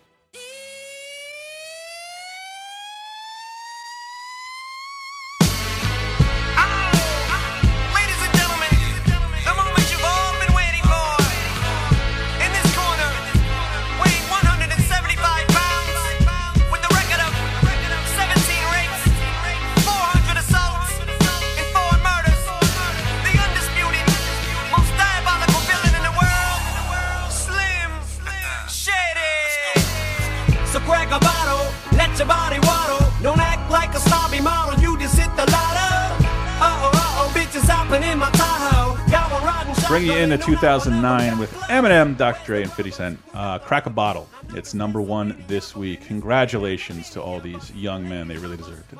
Uh, it's weird thinking of them as young men. Uh, we also have new new music releases uh, for 2009. February 8th to the 14th, we have Ryan Leslie's self-titled debut, uh, Innocence and Instinct by Red, Testimony Volume 2, Love and Politics by India.Arie, the Lonely Island's debut album, uh, is this their debut album, Incredibad? Mm-hmm. Yeah. Incredibad, which I believe is supposed to be the actual name of their of their group, but for some some reason, I think someone it got named after the apartment that they lived in, Ah. the Lonely Island. they were supposed to be called Incredibad. Be interesting, almost. And uh, it's not it's not me, it's you by Lily Allen. Yes, and that is the new music releases for the week. But if I can hang on to the music for real quick, Limp Bizkit is back, baby. They've reformed this Oh, week in good. 2009. Yeah, Finally. even Wes Borland in the silly suit said he'd come back and play guitar. Can the break world, out my jean shorts. right? We haven't had an Limp Bizkit album since 04, but they said they're back and they're working on a new album, and I'm inclined to believe them. And it all feels right with the world. Thank you so much, Mr. Durst. Holy shit, that that is really funny. By the way, Di, Di, we again this week's Laser Time, and just look up Laser Time, people. I'm sure you'd like it. It's about charity songs. They did one in 2001 Mm-hmm. And it's hmm. very 2001. It Oh, opens with like yeah. the Staind guy and then a bunch of Durst people. I just was wondering if you ever saw that. It's it's The a cover of? Marvin Gaye "What's Going On" and it is the most overwrought Oh, 90s thing. I've ever seen. The music video is so self serious, oh, and there it's basically the artists are singing and unwrapping a blindfold that's wrapped around their eyes that have like different right. labels Different on labels, them, man. like. Yeah, but why is Gwen Stefani mo removing a blindfold that says Asian on it? I'm like, it's not. Exactly. I don't throw that around a lot, especially not at Gwen Stefani. it's like on The Office where No, I Michael think it's didn't want to. Harajuku girls are trying to have a talk with her. That's what's Okay. happening. Oh, right. Ah, I was gonna say it's like on The Office where Michael didn't want to call someone Mexican. it's like that's what they are. It's like the second episode. I know. Uh, welcome to 2009, people. I, I do believe I did see a news. Speaking of political incorrectness, uh, Miley Cyrus had to apologize for doing a picture. Do you remember this? Wait, She recently appeared in a picture that people deemed racially Oh, insensitive. right. Do you remember what she was doing? Oh no, no, that's not what I remember. It was. I remember that there was pictures of her and she, like she's naked in a bed and she was still underage, but No. they're very artistic and stuff. But no, I don't remember this. Exactly, FBI. Quit hassling me. They're very artistic. No, uh, I wanted. She was doing something that was deemed racially insensitive in a picture. Do we have any guesses, given the climate that we live in now? Wait, this just happened. This happened in 2009. oh, in 2009. Okay. Myler ain't doing shit wrong now. She's a nice country girl. Oh, right, right, Mm-hmm. right, right. Was she, Is she pulling in- her eyes back like she's Asian? Is she wearing a Native American headdress? No, Diana was Diana nailed it immediately. Oh. Yes, he was. Uh, oh God. Which it turns out, yeah, maybe if you s- shaming someone ten years for, you. I haven't heard of that being a thing ever since. I have not seen that since since the schoolyard, technically. So, uh, yeah, Because Anyway. it's dumb. Yeah, a little It's bit. just Yeah. stupid. Like, Oh, don't do that. We we saw a bunch of that with uh, actually in the last World Cup where um was it Korea knocked out uh someone got revenge from Mexico basically Mexico got to advance uh and it was really cool people being like you know gracias Korea and you know we're we're hermanos but then a lot of people were taking pictures like pulling their eyes back like yay Korea we love you and it's like dude Oh, yeah. no Yeah. like you're meaning well but also fuck you Yeah, just don't do that. like, just say yay, Don't do Korea. I'd say do it, but like just you, say yay Korea you need to find me some evidence of Koreans doing the equivalent to you, which I. I just, I just have to see that. I only think of that because I, I, back in that Korean cinema boom, like Mm-hmm. there were two movies where like a, like a very traditionally Western handsome actor, like he would get shit from a Korean for being being called a round eye. Uh, Hmm. anyway, sorry. I, that, don't send me letters. I'm just reporting back something I saw. Sure. Um, movie. Speaking of movies, Or send them in a bottle. in 2009. They'll never get to us. That's right. That's right. Uh, I love. You know what? I love bringing in my house stray bottles. Wait, I have to go back to that for a second. the more quick. contents inside of them, the better. Real quick, I have to go back to it real quick. So, in Message in a Bottle, when the way that he figures out that she f- tracked him down because of this bottle is because they finally get to have sex at her house in Chicago, and then she goes to get in the shower, as all good women do after sex, and he opens up her um, bedside table drawer, which you should never do, and Don't he finds the bottle, and Oh. he recognizes it. he recognizes a A bottle? The bottle that he put his letter in. How? More importantly, Yeah. why is it in her like uh, bedside table? Mm, Oh why- no! I mm. think you already answered your own question. You don't want to know. I know. As I was, the sentence came out. I knew it. Oh, I you knew got- the answer. y'all got dirty minds. I don't know. I am in a mood Why today. am I getting in so much trouble on this show? Uh, 2009 movies, February 8th to the 14th. Confessions of a Shopaholic, starring uh, Krysten Ritter, Hugh Dancy, and Isla Fisher. This Valentine's Day, a comedy about true love. What I really need is a black Vanice shoe in a size 10. You speak Prada? High fashion These are the jeans that God wears. and big dreams. Shoes. Gucci boots! I saw them first. Give them to me! Confessions of a Shopaholic. Fucking yikes. Women be shopping, Oh. yo. Fucking yikes. Oh, oh Women be man, shopping. has ever a movie gotten fucked by time? Yeah, yeah. this is not a good look. This is a very bad look. Right as the economy has shit everyone's oh, bed. Wow. All right. Yeah. Like there were immediately think pieces about how dare they stupidly release this movie about a woman who's just a giant shopaholic who just loves luxury brand things that are like five thousand dollars for a handbag. I love it. Mhm. And then uh, it's based on a book again, and then she, you know, like accidentally gets a job with a like the thrifty housewife paper or something, and then she like goes start rising up the ranks, but she's been lying this whole time, and oh my god, it's like. Yeah, my house just got taken. I live on the front, I'm on my own front porch now. Mhm. Could we not with this? I'm watching this movie through the window pane of an appliance store. right. I'm waiting for them to throw out a, one of the old fridges so I can live inside it. you can make your own house out of the unsold DVDs. Yeah. Oh, that's a good idea. That's a Just really you good stick idea. them together with gum. That's right. Yeah. Like bricks. Yep. If only they made that many of them, which I doubt they did. You Yeah, could probably. pull a what everything is terrible did with the Jerry's. That would be so much fun. I can say that I did have not seen this movie, but I did read the book, and it's. And a waste of I would not Fisher. recognize. I, would not recommend I- it. Yeah, I feel like it's a waste of everybody. I like Hugh Dancy. I like Krysten Ritter. Mhm. Um, I like Isla Fisher. Um, but I, I'm also someone who's never understood the appeal of expensive luxury items, and uh, also I didn't have a job, Yeah. so I don't want your nonsense. Thank you. Never- That's the right take. Bye bitch. Just hearing a trailer like that, I makes you feel really good to have a dick. Like, oh, I don't have to do this. This is not for me. Uh, same with this movie. I don't know what it was. Loved loved Clive Owen and Croupier, Mm. and then like I felt And betrayed. Closer. Uh, Naomi Watts I also loved as well, but um, the International. Mhm. Never. I, I had no interest in seeing this movie. Naomi Watts and Clive Owen in the International. There has to be a way to bring down this bank. Agent Salinger is on the most dangerous case of his career. You are accusing the world's largest bank of conspiracy and murder. But when he got too close, Send a message. he became the target. Everyone is involved. Everyone. They always seem to be ahead of our game. The International crackles with tension. How long do I have? It's the perfect thriller for our times. Clive Owen, Naomi Watts. Drop the gun! The International, rated R, February 13th. Yeah, no, I. This See, now- movie is See, now this is good timing because this is about an evil bank fucking with people. true. Oh, always a good. So villain. I am now interested Always a good villain. because banks are fucking with people. Unfortunately, this is boring. I bet. Yeah. Yeah. mo- Most of the reviews were like, eh, no. And it's directed by Tom Tykwer, who I, I generally like, Mm. but is just sort of a, mm, no. I love Clive Owen so much. Like, Mhm. I Yeah. mean, for quite a long time, he was like at the top of my list, basically. Um, but yeah, he's just wasted in this, I think. And not he's drunk. I meant his talents are wasted in this.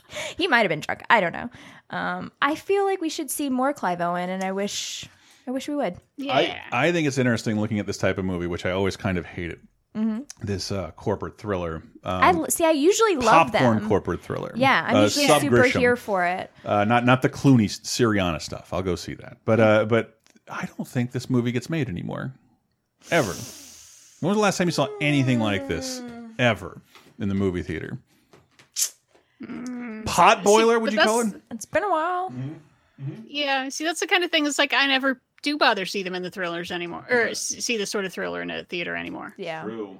No, True, it's true. Yeah, it's just it's like too much trouble to go out and actually like pay to see a movie And then, and for then- something that I don't need to see this on a big screen. I'm perfectly happy to wait, and then it shows up on TV, and then I watch it and go, eh, it turned out that was okay, and they get none of my money. Well, they just don't make a ton of thrillers, period, anymore, I feel like, unfortunately, Yeah. which is one of my favorite genres because I am too scared to see horror movies. So I like a nice thriller. Speaking of horror movies, uh, guess what I haven't seen? Having just Again, wrapped a happy Valentine's Day. Happy Valentine's Day. Having just wrapped, uh, recently wrapped, an Elm Street Nightmare, uh, the patreon.com slash lasertime exclusive second season to, um, let's just say, uh, uh, let's just say our look at horror movie series where Dave, uh, 30 2010's former 30 2010 host Dave Rudd and I went through all of Friday the 13th. And he just pretty much told me flat out, don't watch Friday the 13th remake. Don't watch it. There's almost no reason for it. It doesn't need to exist now. These movies are fun because they're they're of an era, Mhm. and there's a lot less to fear in them. It's not something that totally works now. But number one at the box office this week. This is one of the more successful horror remakes because they made a ton of these and they all fucking tanked. Hmm. This is the closest I think Michael Bay's company got to any success in this regard. Derek Mears, Jared Padalecki, Amanda Righetti in Friday the 13th. Did you know a young boy drowned here? The counselors weren't paying attention. He was my son. His name was Jason. And today is his birthday. Please, please don't hurt me. Friday the 13th. Yeah, just never remake this. Just stop. Just stop. They're trying to do it again. Just stop. I think LeBron James is attached, which is the only thing like, huh? LeBron James. Okay, I'm a little interested. Yeah, something like producing. That dude's got his. He's out in L.A. now. He's got his hands in everything. That's he's trying to make a new Space Jam. Trying to make a new Friday, Friday the Thirteenth movie. Mm. Uh, I, I I did not see this until the last second because I would have watched it for 30 2010 because I kind of want to put a cap on the other 10 Friday the 13th Yeah. movies that I watched uh, because they get they get worse as they go. Um, but no, I, I just I don't believe in the premise nowadays. Like I don't think you can't get you can't do this that gory. Is there really an audience for killing eight or more children at a camp And Does anyone go to camp? Does anyone go to camp anymore? This I also don't know. This I also don't know. I'm sure. Do sure. we feel like we need to punish teenagers for exploring their burgeoning sexuality? yes. Oh, good point. There's a canonical reason for that. That that's that's the Yeah, mom thing. yeah. Uh, but that's another thing about it. Like the trailer reveals everything that was exciting about the original Yeah. Friday the Thirteenth. It just spoils it. Like odds are you already know it anyway. But like, what is the fucking point? True. You don't need to to remake. Make your own slasher, man. Just go get balls out violent. Yeah. I don't think this works anymore. It bums me out. But you know what does work? That video game. Friday the 13th, the game is so good. Best movie game ever made. I can't talk about it because Diana says I'm not talk- allowed to talk about any new stuff. Um, but nothing. Trying to move myself on to television 2009, February 8th through the 14th.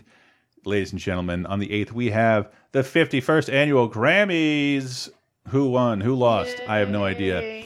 Uh, Um, Robert Plant and Alison Krauss Uh-huh. won like all of this stuff. man, you think you kids are mad at the Oscars? Imagine caring about the Grammys. Ooh. Oh my Yikes. god. I just that no. Oh, I can't believe Raising Sand beat Vita La Viva or the Carter 3. It's like or in Rainbows or Year of the Gentleman by Ne-Yo. It's like, do you like how distant are all of those things? So like the most adult contemporary thing is going to win. The most mainstream thing, which honestly kind of makes me surprised it's not Coldplay. But Coldplay won a lot of awards. yeah, don't care. Yeah. Don't Never care, care. either. Uh, the Grammys is just sort of the worst. Uh, uh, to to the Oscars' fault, at least the Oscars tend to focus on a genre. I can call this that's an Oscar movie. Yeah. Whereas you can't Yeah. pull in How? this much shit and and I don't know award it and please everybody. Kitty, get away from the microphone. Uh, Yep. Although She wants the to win. best new artist category is pretty good. Who'd We had, be? Uh, Jazmine Sullivan, Lady Allen Antebellum, Jonas Brothers, Duffy, and the winner is Adele. Adelaide, she took it. Pretty good. Good on her. Yep. Uh, but also, John Mayer won an award, so can't account for taste. Uh, Grammys. Uh, wow, what the fuck happened to this? Yeah, right? Um, Two seasons only. Yeah. Uh, two seasons only. Important things with Demetri Martin. Yeah. Aw, I like that show. I did too. So that's the thing. Everybody liked this show. I, if if I'm not mistaken, is the Colbert Report on in 1999? No, no, I don't think it is. Yeah, I gotta look that. Having just done the Conan show, they said that's what hurt Conan's Oh, Tonight Show the most. Yeah. yeah, you're right. Because Jon Stewart's like just taken over. Jon Stewart's just just barely taken over. No, well, in '99, Jon Stewart's been on for about ten years. I mean, in 99. But I think this is part of his deal is that he gets to produce new shows, and this is the first show Jon Stewart brought to Comedy Central. Right. He Demetri Martin's Okay, yeah, things. we're we're right in the middle of the Colbert Report run. and this is and it got incredible ratings. Mm-hmm. And I think maybe that's the story of a lot of good Comedy Central shows. Like, Yeah. uh, you get two, three seasons out of it, and then it's over. Well, I went back and looked, revisited a little bit of it um, because I was a huge fan. I really liked it when it came out, and I really liked Demetri Martin. I think two seasons was fine for this, though. I think that that was the right choice. It's very of its time. It's very twee. It looks like Wes Anderson. I don't have any problems with Demetri Martin or the type of uh, comedy that he does, but I have a problem with him. it's basically Mitch Hedberg. I think I think he lived in San Francisco, and like every once in a while, I'm just like walking through Union Square. I'm like, dude, look at that John, look at that Demetri Martin looking motherfucker. I'm like, wait, what? Oh no, he's staring at me now. Oh, what a weirdo! And then I never looked up. He did cut his hair, and that was totally him. And I was Hmm. completely staring down Demetri Martin on, on numerous days for some Mhm. reason. Lots of icy stares. Mm. Uh, but here's a little clip for the show. Let's take a closer look at timing now by looking at some data.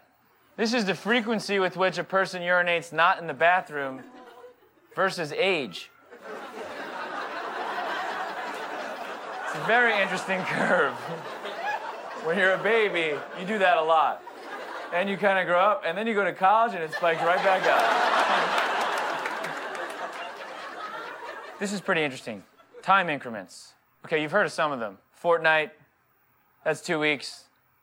Score, 20 years. Less common, the Ford score.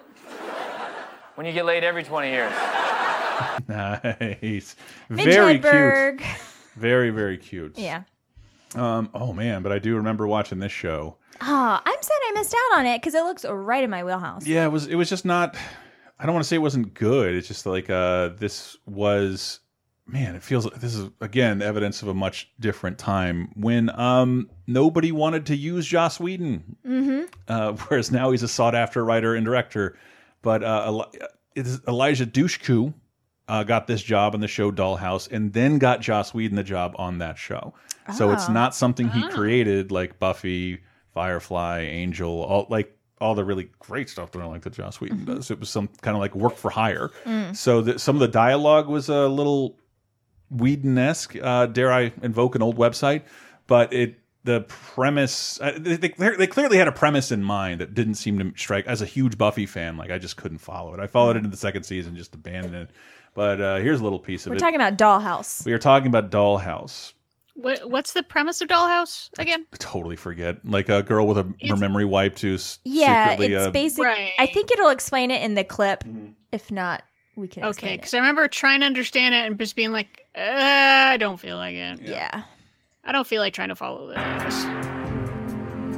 In their resting state, our actives are as innocent and vulnerable as children. Now imagine creating a new personality, a friend, a lover. And when the engagement has been completed, all memory of you and your time together will be wiped clean. She's living the dream. Whose dream? Woo! uh, yeah, it's Yeah. now that I think about it, I remember resenting it because we didn't have any more Firefly or Serenity, but this is what River Tam was, Right, 'cause- and yeah, bummer, bummer. Yeah, but yeah, it's some organization basically that has a bunch of I don't know if it's just women or if it's women and young women and Mhm. men, and they I guess give them missions and then wipe their memory after Mhm. every mission, which is kind of like that old show that Pretender, right? Didn't he do that a lot? Where he like I don't remember the premise of the show, but I remember that guy's haircut like me the back of my hand. And I remember he was like a new type of thing in every episode. Yeah, I think she was. She could. Man, I do. I do. I I remember seeing the show through discs on Netflix. That is also indicative Mm, of the era yeah. that we're talking about. And, if- And Summer Glau eventually shows up, right? I don't remember. I think she might have been on that Sarah Sarah Connor Chronicles. That's Maybe true. she guest starred. Uh, also indicative of the era. The only sketch I can remember from this this week's SNL, starring uh, hosted by Alec Baldwin, I believe in his 14th Mm-hmm. hosting, and he would host a couple more times. And if, I looked it up today. It's a boring stat, but that Alec Baldwin has been on more SNL episodes than Billy Crystal, Wow. who was a cast member, more than Martin Short Wow. more than Jenny Slate. It's it's crazy. Uh, but he hosts with musical guests the Jonas Brothers. But the notable one was, and I'll talk about this again in a second. The Wii was hot shit. Yes. And there's a remember sketch here where the family is playing a Wii, and it doesn't it doesn't work at all in audio because it's all asking the whole family together to do jerk off masturbation motions. Mm-hmm. Uh, very very classy and made me giggle quite a bit. Yeah. It also had a cold open with John Boehner, It did with Dan Aykroyd. played by Dan Aykroyd, which is Mm-hmm. a weird choice. They didn't even tan him up. Before Like, anybody else did that, Dan understand that. Aykroyd was the only person to do that. Just appear on SNL without Yeah. warning to play a new character. It just okay. Never consistently, but he did it. He did it like once every four years. It's so weird. I Hmm. love Dan Aykroyd. Again, we talk about him in this week's show because of We Are the World. What Yes. the fuck? Um, Yep. So if I can segue from that sketch into games, it is a huge week for video games. Um, I I think if you haven't heard us explain that at that at this point, every game is aiming for the holiday Christmas season. They get delayed, shit doesn't work, multiplayer's not going. They all get delayed until the next year. So like by default at this point, I think March and February and become the most rewarding. The games that actually bother to polish themselves and not release broken in the holidays would come out a few months later. And this is another huge week. Uh, Sony's Flower. If you've never played that, it is so great. I think Di, you might have even played it. Maybe. very- what, what's it about? What's it it's like? you uh, play the dreams of a flower living in the city, and you there you don't I don't know if you can use the buttons. I think you hold the Sixaxis controller and tilt it back and forth as you Hmm. act like a pedal in the wind. It's it's hella relaxing and like every from adults who say they hate video games to children who have never played one. I can put the controller in someone's hand and they can instantly like play as this flower petal trying to attract other flower petals and floating along the grass. It's very, very interesting. And it's out for PS4 now too, and it's fucking gorgeous. Uh, Sonic's Ultimate Genesis Collection. I can't you can't really call it ultimate if it was uh, 10 years ago and there's been 10 Genesis collections since then. but it was the easiest way to get achievements because all you had to do was play every one of these awful games in between Sonic and Streets of Rage.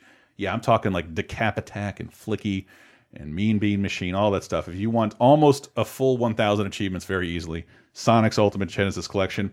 Uh, we also have Loco Roco 2, one of my favorite games of all time, Retro Game Challenge.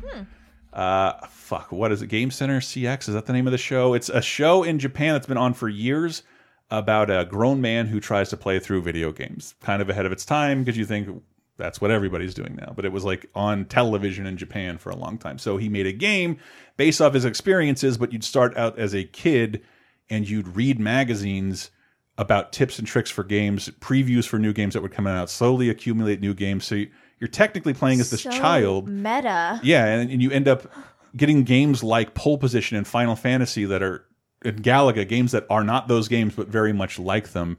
And it's so cute and funny and you can reading all these old game magazines talking about basic ass games, sitting on the floor Native American style as you play NES games. It's it's so fucking cool and it's very rare. If you find it, scoop it up. If you can get me a translated copy of the sequel, do that too. Love Retro Games Challenge. It's really, really good. Uh, X Blades, which I only mentioned because they, I think it was some Russian company publishing this anime game. They kept sending us stuff, including like full standees and like just a bunch of booby stuff.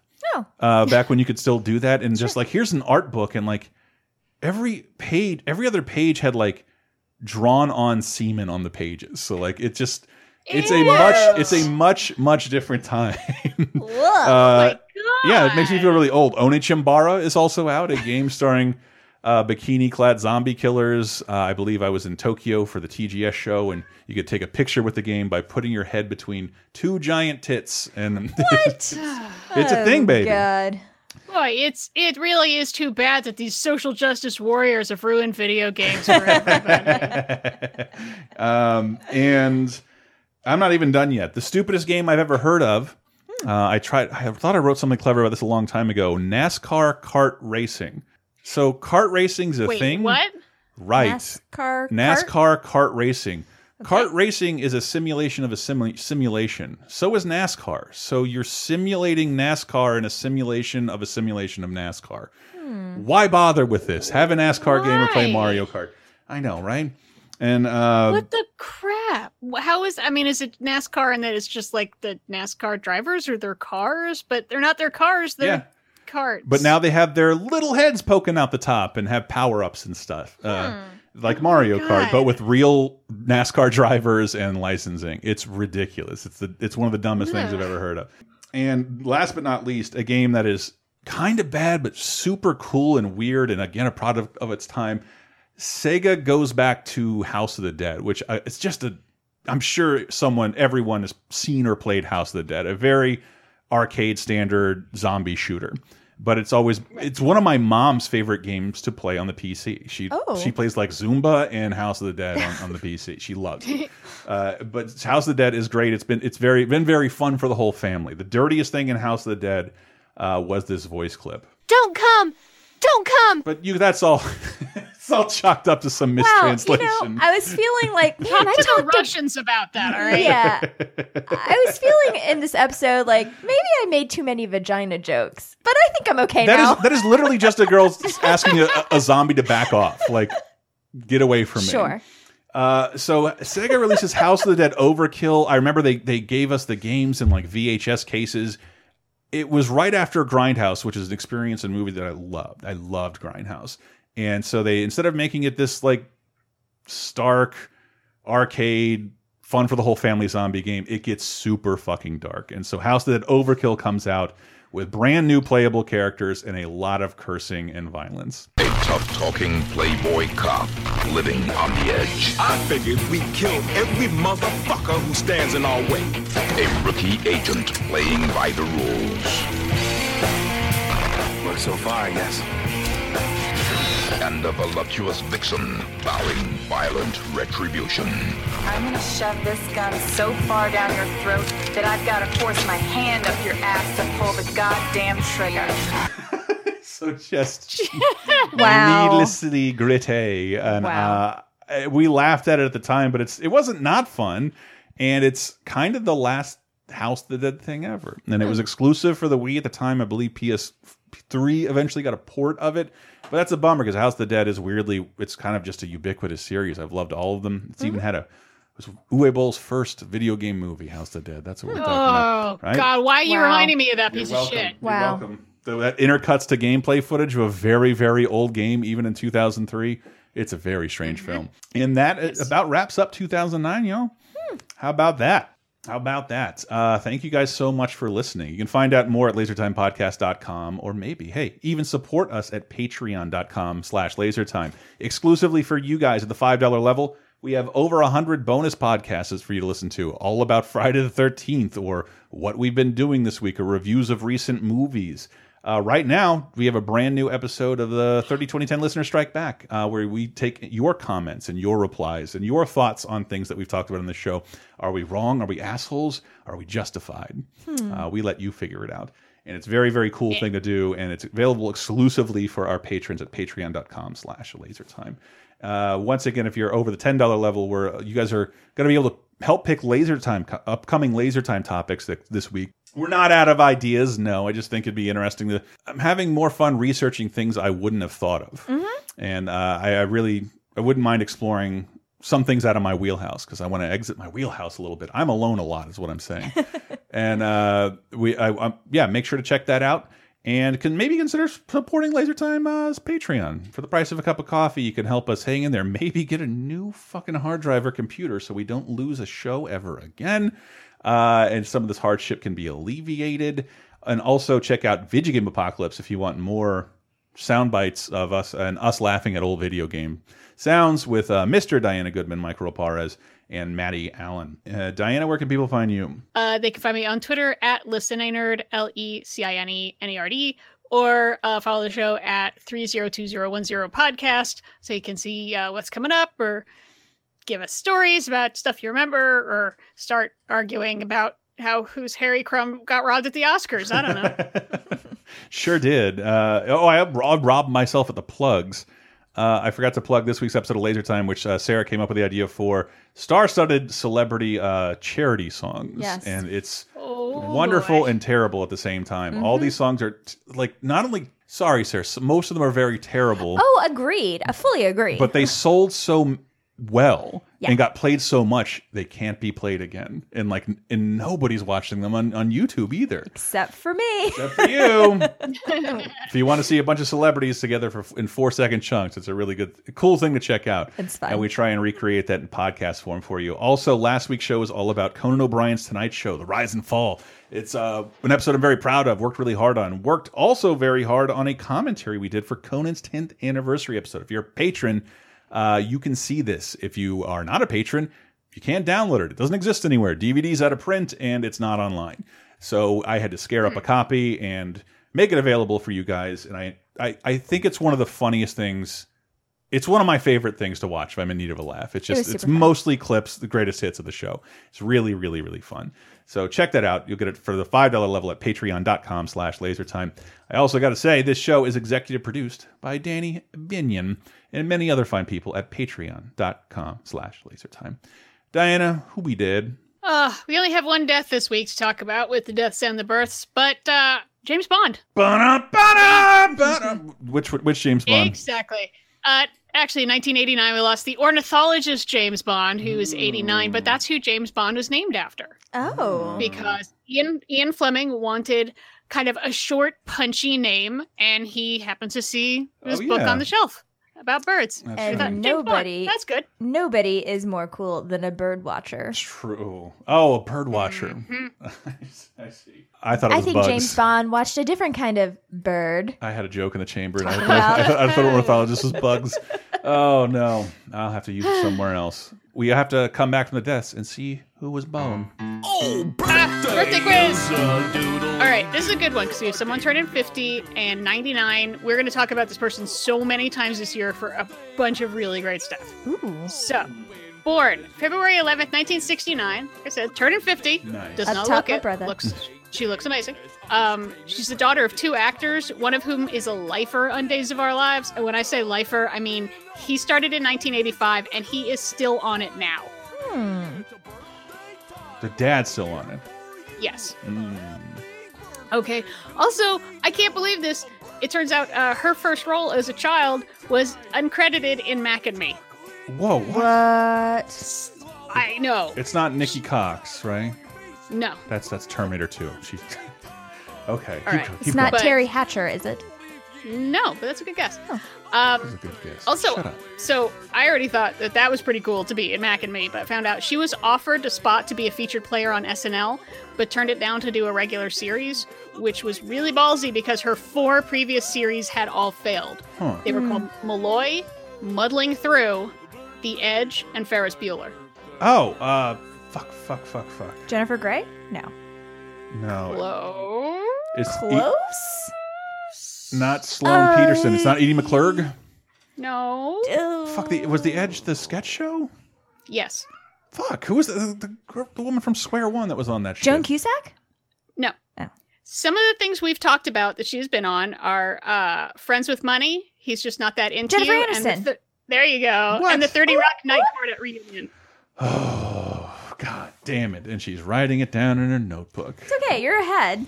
Yeah, but not by a comfortable margin. I want to No, laugh. just by one. I want. Dude, but coming up, just this year, in April, we get to talk about the South Park episode she's on where they go to the rainforest. Oh, the brown note. We get to talk about the Iron Giant. And next week, What? we get to talk about the best movie she ever made. Ooh, I know what you're talking about. I bet do. you do. And you jerk. She was in the Ferris Bueller TV show. That's where she played Sloane Peterson. Oh, I should have. I'm going to put on all my flair for next week. I know what it is. Ah, yes. Yeah. I, oh, oh, oh. I can't wait. Uh, so be back next week, everybody. And maybe check out another Laser Time podcast like Video Game Apocalypse or Laser Time. Maybe check us out on Patreon. Tell a friend. Review the show. We love you. Let's close out with a little bit of Me So Horny from Two Live Crew. Always a We love you classic. a long time. Ah, yes. It brings the every wedding. It brings the house down at every wedding. So, everyone, whip your butts out, dance a little bit to Two Live Crew. Me so horny. We'll be back next week.